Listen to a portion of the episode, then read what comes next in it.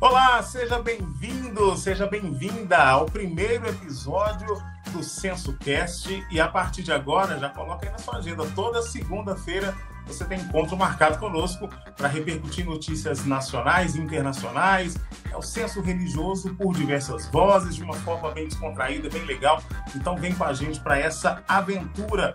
E hoje o nosso tema é intolerância, política e religião. Então eu sou o Washington Luís, e participam comigo aqui do nosso primeiro episódio do SensoCast, o Sandson Rotterdan, ele que é cientista da religião e co-editor-chefe da revista Senso, filósofo, teólogo, e também Renata Andrade, professora, historiadora, mestre em educação e colunista da revista Senso. Já começo, né, ô Sandson? Seja muito bem-vindo e que bom estar aqui, né? Isso, e tem que apresentar também nosso Washington Luís, Tateto Dinquice, jornalista responsável da revista Senso, mestrando em comunicação pela Universidade Federal de Minas Gerais. Nós queremos dar as boas-vindas a todas, todos e todes ao nosso podcast, ao nosso SensoCast, nesse primeiro episódio tratando de é, intolerância política e religião. É com você, Oi, Renata. Gente, tudo bem? Deixa eu trazer uma voz feminina para esse episódio. Tudo bom com vocês? Um prazer imenso estar aqui para um momento de reflexão, aprendizado, leve, feliz, prazer. Ai, que coisa boa, é sempre muito legal. E essa conversa, com certeza, vai ser muito interessante, todo mundo vai estar ligado. Então, espalha essa notícia, viu, gente? Tem SensoCast a partir de agora. E a gente já começa repercutindo aqui, Sandson, Renata, olha só, batistas do sul dos Estados Unidos divididos entre política, raça e pessoas L G B T. Me gente, conta mais sobre isso, Sandson. A coisa tão quente que vocês viram que começou a sirene, né? A sirene começou logo na hora, dado o babado nos Estados Unidos. A coisa tá quente. Por quê? O que que acontece? As igrejas batistas, elas se organizam em convenções, né? Não é minha grande especialidade falar de, de igrejas batistas, mas então eu sei, elas se organizam em convenções. Essas convenções, elas não têm tanto poder jurisdicional, mas elas podem aceitar ou recusar algumas igrejas nelas, né, que concordem ou que não concordem com as teologias, doutrinas e também ideologias das igrejas. O que está acontecendo lá nos Estados Unidos? Uma igreja batista, ela está sendo ameaçada de ser excluída desse, desse grande grupo, do maior grupo batista dos Estados Unidos, por ela aceitar famílias L G B T I A mais, é, como seus membros. O pastor relata que ele teve aí talvez uma recusa de trinta por cento da, da comunidade, mas em grande número a comunidade é, acolheu de bom grado as pessoas L G B T s. Lembrando, pessoal, que aqui no Brasil existe é, também várias convenções batistas, né? Algumas têm uma, uma aceitação maior das pessoas L G B T I A mais, uhum. Por exemplo, a Aliança de Batistas do Brasil, talvez o mais conhecido membro dessa seja o pastor Henrique Vieira, né, talvez o mais midiático, uma pessoa fantástica, e, e outras não, né?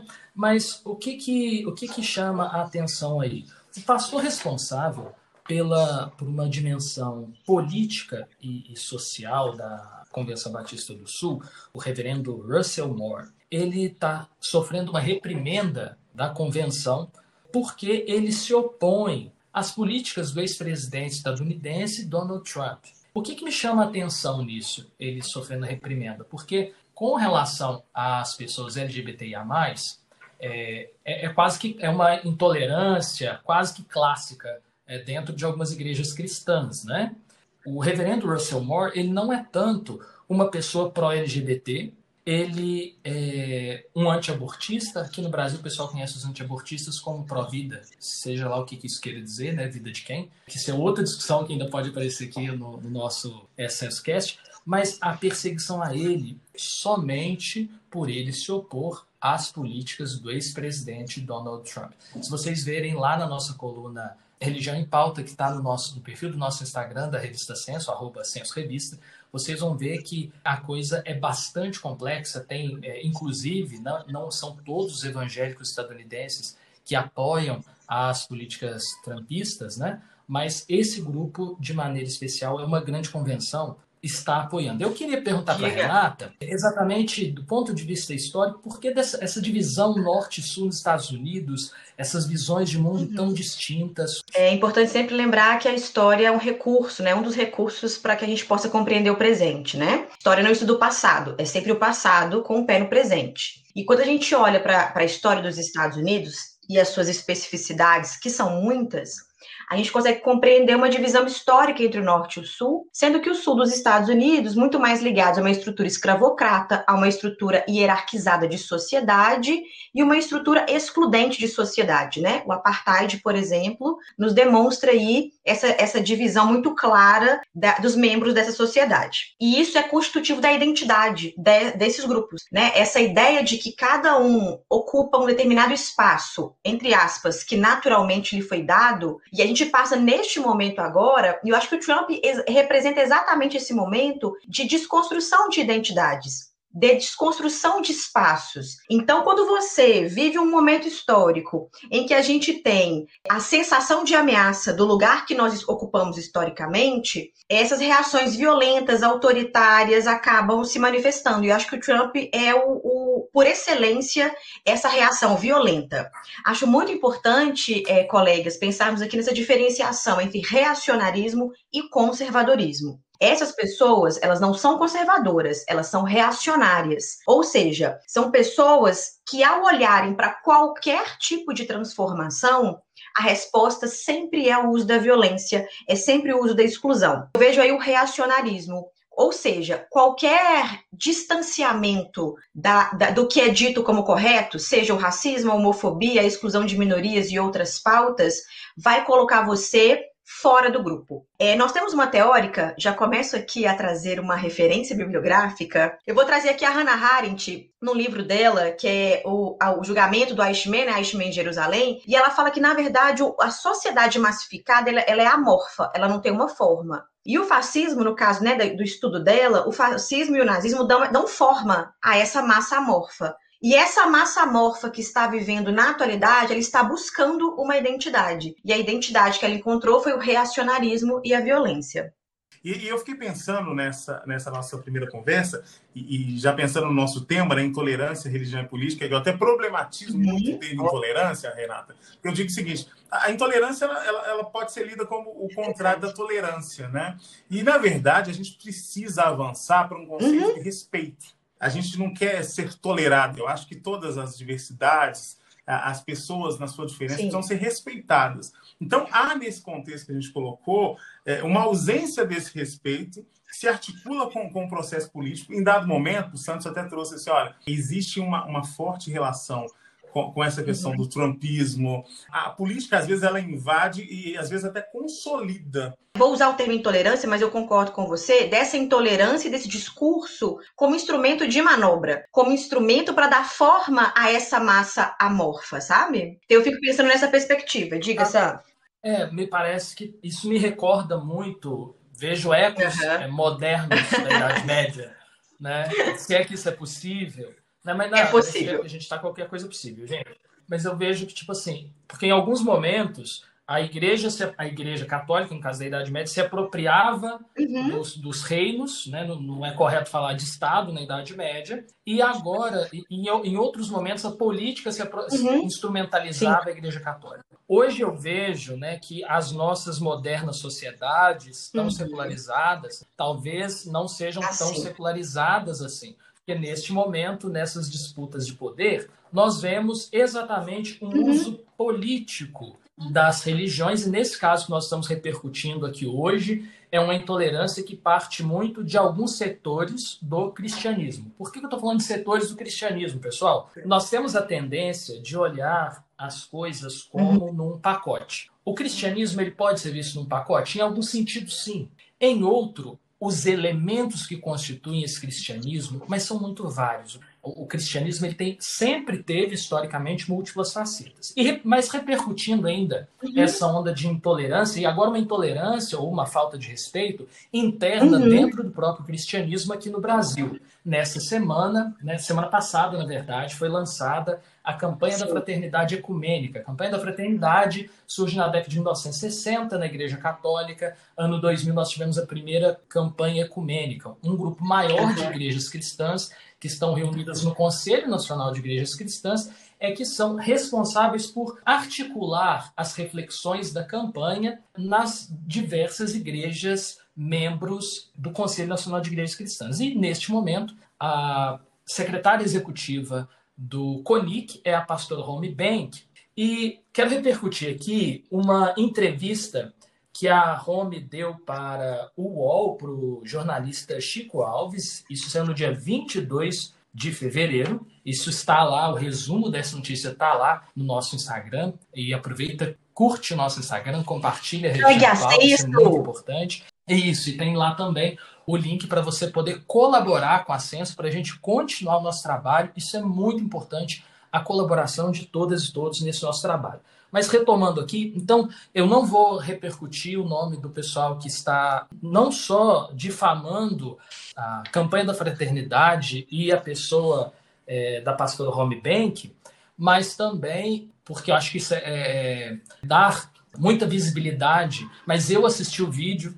E é um grupo de, de católicos, e é importante dizer que esse grupo não é oficialmente ligado à Igreja Católica. Esse grupo não é uma instituição uhum. da Igreja Católica, é um grupo de fiéis católicos, monarquistas, é, que acham que a Idade Média era um tempo perfeito de se viver, onde as pessoas amavam a Deus sobre todas as coisas. Em tese, é, está, esse pessoal está promovendo um boicote, é um grupo minoritário na Igreja Católica, é, mas é um grupo barulhento e muitos padres católicos, é que eu não, não, não sei como que esse, é, isso está em outras tradições, estou falando da minha tradição católica. Muitos padres estão com medo de articular a campanha da fraternidade, tendo em vista o alcance que esse grupo teve por causa de um vídeo no YouTube. E aqui eu gostaria, antes de passar a bola, de recordar uma frase de um filósofo italiano. Mais uma indicação, Washington. Reparei, mais uma indicação. É, espero não estar sendo aqui colonialista, mas numa conferência, acho que na Universidade de Turim, Umberto Eco disse que as redes sociais deram voz aos idiotas. E nesse caso, infelizmente, eu não saberia dizer de outra forma, né? São é, pessoas limitado. Que têm conhecimento...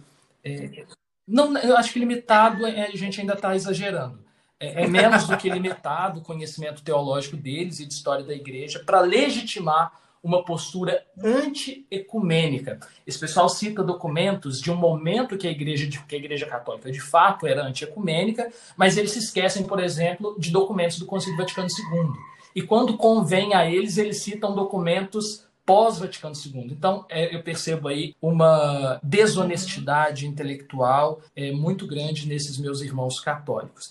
E uma coisa que a gente percebia nessa conversa, numa notícia que o Washington vai repercutir já já, é que, geograficamente, esses ataques estão surgindo de um mesmo lugar, um mesmo contexto, né? Que é o Rio de Janeiro, mas... É, antes de vocês comentarem, é, a, antes do Washington repercutir, na verdade, a próxima notícia, eu gostaria de ouvir de vocês como que vocês percebem isso. Esses uhum. movimentos reacionários, isso acontece nos Estados Unidos, acontece aqui no Brasil? O que, que vocês percebem de pontes ligando esses hoje, acontecimentos? Frente.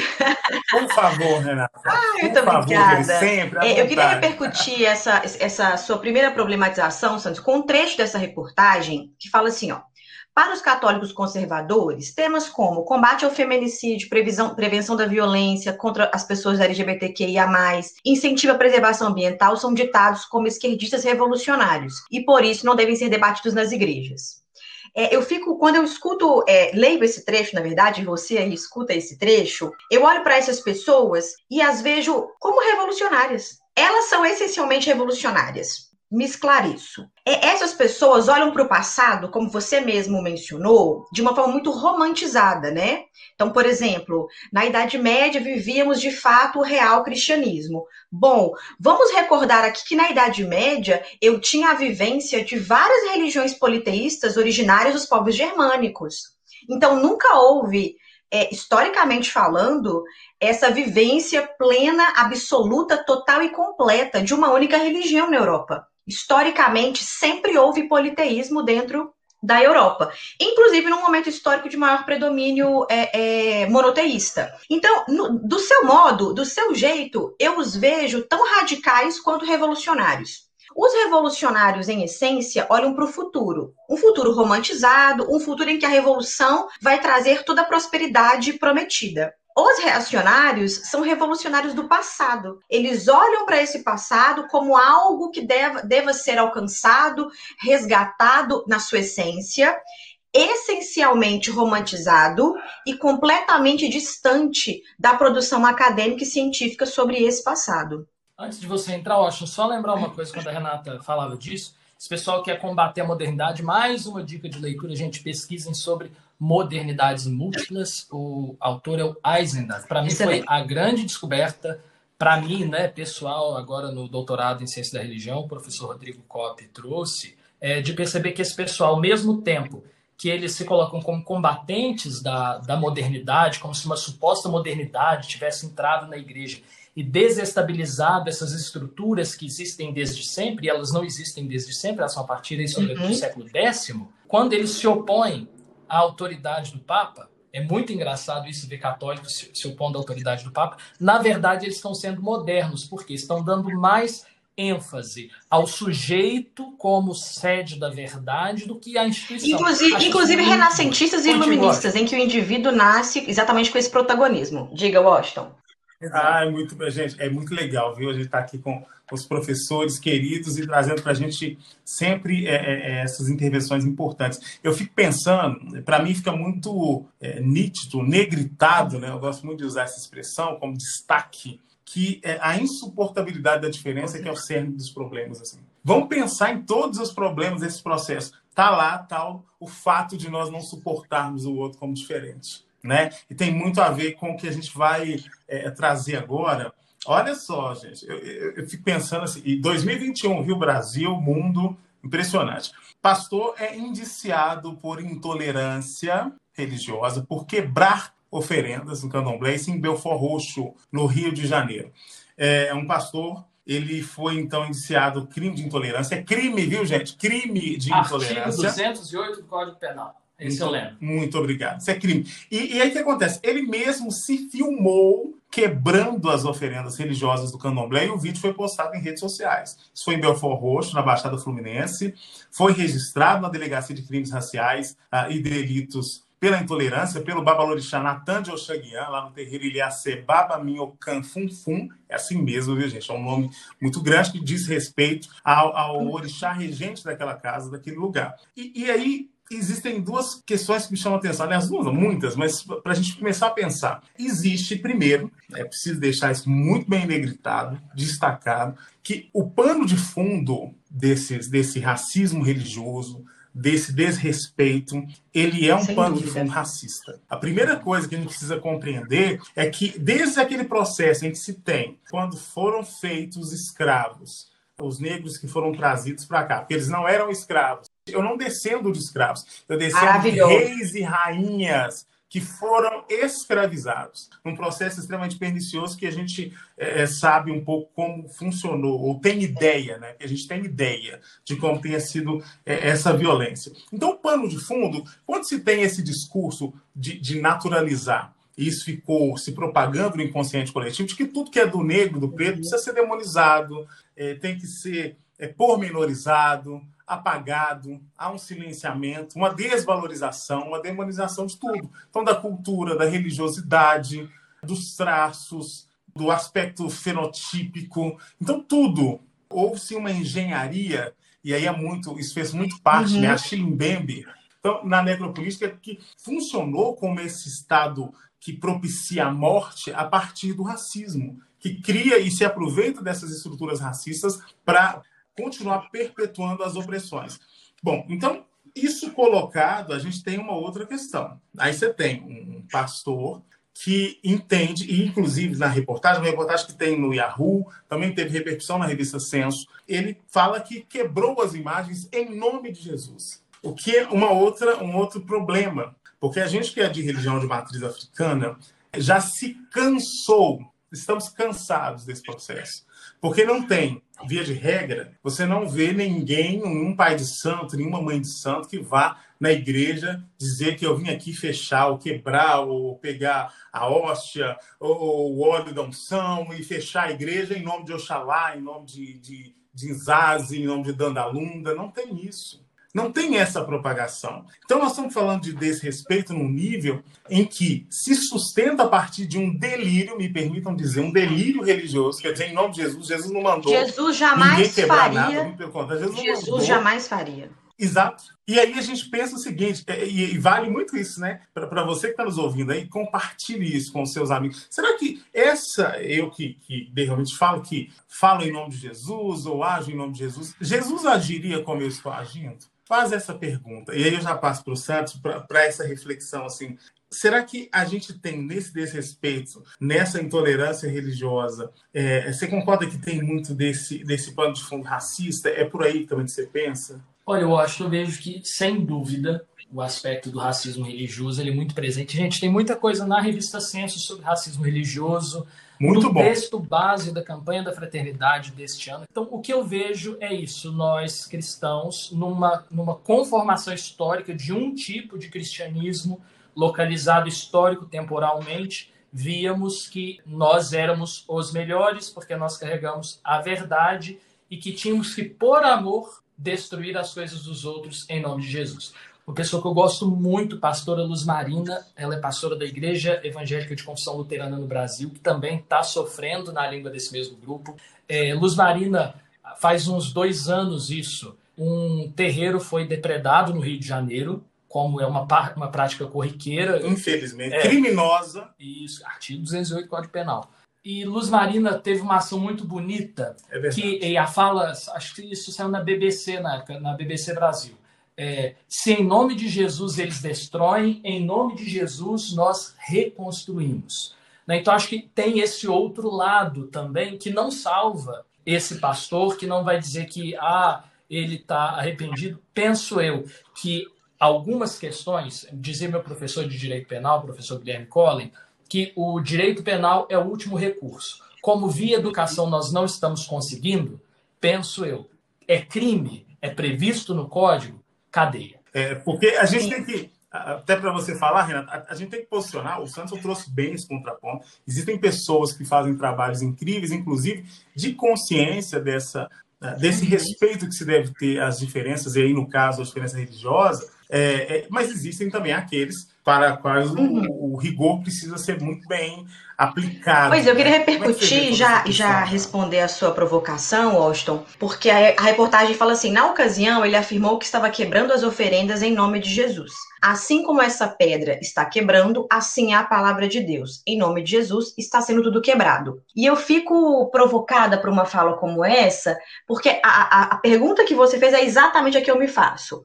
Se Jesus estivesse naquele lugar e naquele momento, essa seria a postura dele? Eu, eu tenho segurança total de dizer que não, essa não seria a postura dele. Se ele pudesse comunicar conosco neste momento, ele concordaria com esse tipo de postura? O que a gente precisa pensar aqui é essa raiz histórica construída no Brasil, além do próprio racismo estruturado em si, que você já falou muito bem, a nossa tolerância acerca da violência. Tem um texto meu na Censo que conta sobre a história da violência no Brasil, que é uma excelente indicação. Inclusive, vou fazer aqui um comentário bem autoestima elevada. É um dos mais lidos da revista Censo, né, Sam? Exatamente, exatamente. E é verdade. Aliás, maravilhoso o texto, gente. Vale a pena demais conferir. E nesse texto, essa, essa, essa narrativa, essa construção, em que, eu, em que o grande objetivo é que a gente entenda que, no nosso país, a escravidão, num primeiro momento aos indígenas e num segundo momento aos africanos, traficados para cá, de forma, de forma compulsória e obrigatória, a gente precisa entender que isso é muito importante para naturalizar a violência. Então, nós somos um país hoje com milhares de homicídios anuais, com, com crimes de trânsito que são infinitamente superiores a vários lugares do mundo, e isso não nos choca. Não nos choca duzentos e cinquenta mil pessoas mortas por Covid. E você encontraria hoje, neste momento que nós estamos gravando aqui, uma festa e um rolê em que as pessoas vão sem máscara. em que é receitado medicamento sem comprovação científica para a população brasileira. Essa violência naturalizada tem a ver com a nossa história. E por isso, muitas vezes, isso legitima, porque, observe comigo, a autoestima de uma pessoa em gravar a si mesma num ato de violência e publicizar. É uma autoestima elevadíssima, convenhamos. Por quê? Porque ela sabe que sim, sim. essa violência é legitimada historicamente no Brasil. Então, nunca foi um problema ser violento com o negro. Nunca foi um problema ser agressivo com o indígena. E agora, essa reflexão que a gente faz aqui é muito importante para a gente começar a pensar nessa mentalidade brasileira. A gente precisa desconstruir a mentalidade de naturalização de violência. Agrego a isso as ditaduras, tanto a do Vargas quanto a ditadura militar de seis quatro oito cinco, para o reforço dessa naturalização.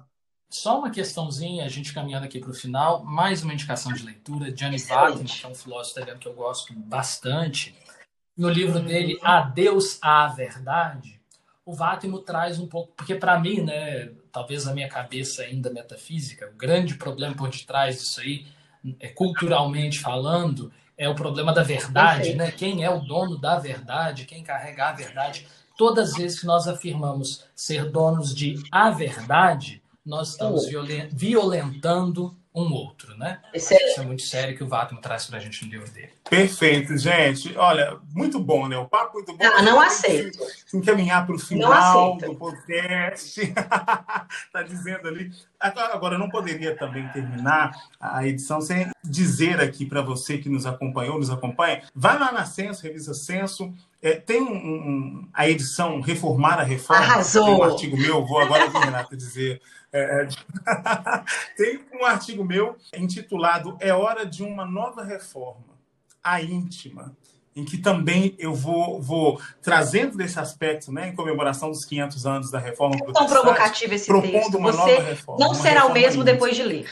Então, olha, muito obrigado, Renata. Muito obrigado, Santos. E para você que nos acompanhou, olha, muito bom ter você conosco. E já sabe, né, tem encontro marcado. Próxima segunda, você sabe, tem mais uma edição para você do SensoCast. Um recadinho final, gente. Nos sigam nas redes sociais. A revista Senso é o único magazine de ciências da religião no Brasil.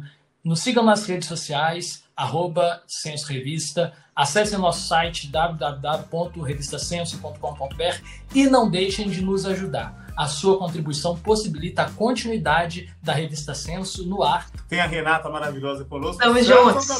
Segunda-feira estamos aqui de novo. Então, um beijo, tchau.